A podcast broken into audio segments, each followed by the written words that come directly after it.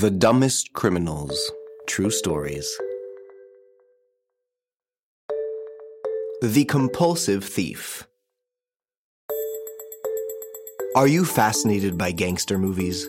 The Godfather, Goodfellas, Scarface, Pulp Fiction have no more secrets for you? Do you know all there is to know about Al Capone and Bugsy Siegel? Well, get ready to hear the most, how shall I say, well, the most embarrassing, the most appalling, and the most pathetic criminal stories. The criminals we're going to tell you about have more in common with Johnny Dangerously or the Hamburglar than with Pablo Escobar.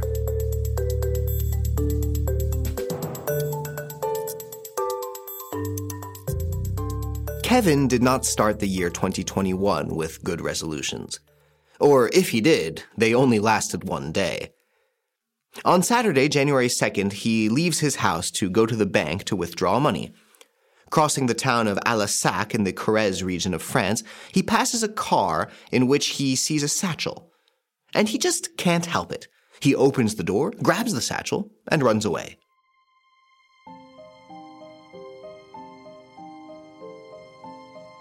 At the age of 30, Kevin just can't resist. He is a compulsive thief who already has 19 cases on his criminal record, including 17 for theft. Moreover, as he runs away with the satchel under his arm, he passes in front of the open door of a house, where he enters and steals a telephone and a laptop computer. Kevin has made his little walk in town profitable. In order for it to be totally lucrative, though, he must now resell the stolen goods. He'll do it in a few clicks, as usual, thanks to Le Bon Coin, a famous e commerce website that lets private individuals buy and sell to each other directly. He posts a photo of the phone, another of the computer. All he has to do now is wait. Not for long. A few hours later, a customer expresses interest. She is from the area. She asks a few questions, negotiates the price a little, and then asks for an appointment. A classic modus operandi for this kind of sale.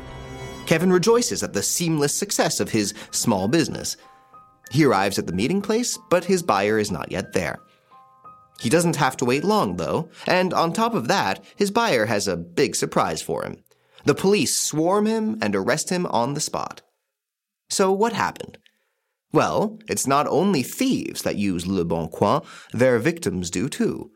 The daughter of Kevin's second victim, who was informed of the theft, went to the site in the hope of finding her mother's phone and computer. And bingo, she didn't have to look very long.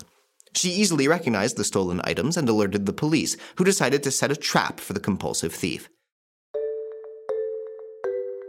Kevin will note, probably with some bitterness, that the courts are as seamless as his supposed small business. Tried the following Monday in Brive, he is sentenced to 12 months in prison. With a record as long as his, it is indeed impossible for him to claim that he simply found a computer and a cell phone. Now he has a year to understand that theft and scams are not the best way to make a living. Did you like this episode? Feel free to comment, share, and rate it. See you soon for new stories.